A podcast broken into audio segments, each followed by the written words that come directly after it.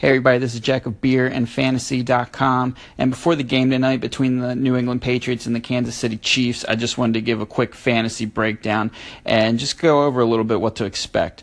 We already know Julian Edelman and Malcolm Mitchell are out for the year. What we're going to be watching tonight is how is this backfield going to be used? How is James White going to be used? How is Rex Burkhead?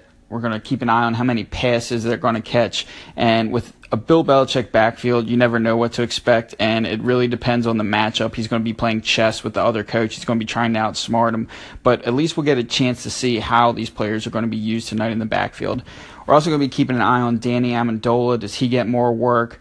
Does Chris Hogan get more work? And we're going to be keeping an eye on the two tight end sets, seeing if Gronk and Dwayne Allen get more playing time with Julian Edelman out. For the Chiefs, I think everybody will be watching how Tyreek Hill does tonight. Uh, he's super hyped up in the preseason. Some people are drafting him as early as round three. So we're going to see if that pick justifies it. We're going to see if he can still put up as many touchdowns as he did last year just through mainly catching the ball. Um, and we're also going to be taking a look at how Kareem Hunt does tonight with Spencer Ware out for the year.